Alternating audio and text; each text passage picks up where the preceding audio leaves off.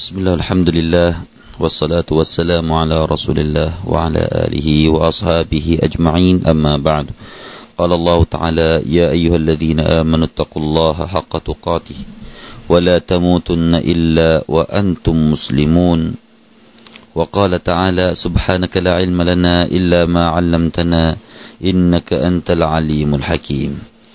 นะครับเรามาฟังกันในสุรอัลมาอาริจ ซึ่งวันนี้ก็จะนำเสนอกันตั้งแต่องค์การที่แปดเป็นต้นไปนะครับ أعوذ بالله من الشيطان الرجيم يوم تكون السماء كالمهل وتكون الجبال كالعهن ولا يسأل حميم حميما يبصرونهم يود المجرم لو يفتدي من عذاب يومئذ ببنيه وصاحبته وأخيه وفصيلته التي تؤويه ومن في الأرض جميعا ثم ينجيه كلا إنها لظى จะความโดยรวมพี่น้องครับเยามาตะกูนุสมาอุกัลมุฮลี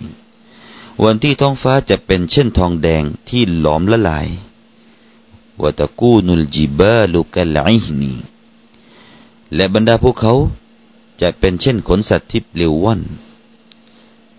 วลายัสอัลุฮามีมุนฮามีมาและมิตรสหายจะไม่ถามถึงกันยูบัสรูนะฮุมยวัดดุลมุจริมุลายัฟตดีมินอาซาบิยมิฮิดิมบิบันีถึงแม้ว่าพวกเขาจะประสานสายตาซึ่งกันและกันก็ตาม ผู้ประพฤติชั่วก็ใคร่จะไถ่ตน ให้พ้นจากการลงโทษของอัลลอฮ์ในวันนั้นด้วยบุตรหลานของเขาวะซาฮิบติฮีวะคีและด้วยภริยาของเขาและด้วยพี่น้องของเขาوَفَصِيلَتِهِ الَّتِي تُؤْوِيهِ และด้วยญาติพี่น้องของเขา ซึ่งได้ให้ที่พักอาศัยแก่เขาوَمَن فِي الْأَرْضِ جَمِيعًا ثُمَّ يُنجِيهِและด้วยผู้ที่อยู่ในแผ่นดินทั้งมวล เพื่อที่จะให้เขาได้รอดพ้นจากการลงโทษ كَلَّا إِنَّهَا لَظَىٰไม่เลยทีเดียว แท้จริงมันเป็นไฟนรกที่ลุกโชน จากองค์การเหล่านี้พี่น้องครับ ซึ่งก็ต่อกันต่อยอดกันในคราวที่แล้วนะครับ ที่พวกบรรดาคนกุฟาร์บรรดาผู้ที่จะได้เป็นชาวนรกนั้น พวกเขาก็มองกันว่าเรื่องของวันกิยามะเป็นเรื่องที่ไกลตัว นะครับ เป็นเรื่องที่มันห่างไกลคงจะไม่เกิด แต่อัลลอฮฺตลาบอกว่าวานาราหูกอรีบะแต่ว่าสำหรับอัลลอฮฺตลาแล้ว สิ่งนั้นมันเป็นเรื่องที่ใกล้มากเป็นเรื่องที่อาจจะต้องเกิดขึ้นมาแน่นอน แล้วก็วันนี้นะครับอัลลอฮฺสุบฮานุตลาก็ชี้แจงให้เราได้ทราบ ชี้แจงถึงสภาพของวันกิยามะนะครับ นี่ก็ส่วนหนึ่งที่เป็นเรื่องราวของวันกิยามะ เป็นเรื่องของอักีดะที่เราจะได้ไปพบเจอกันนะครับเป็นเรื่องที่หนึ่งในอักีดะของชาวมุสลิมที่จะต้องมีการยึดมั่นเชื่อมั่นนะครับ ว่าจะต้องมีการเกิดวันกิยามะแล้วก็หลายสุรด้วยกันนะครับ ที่กล่าวถึงสภาพต่างๆ ที่เราได้นำเรียนมาหลายตอนหลายองค์การหลายสุรแล้วพี่น้องครับ ถึงเรื่องราวของวันกิยามะในวันนี้ก็มาดูอีกสภาพหนึ่งที่จะเกิดในวันกิยามะ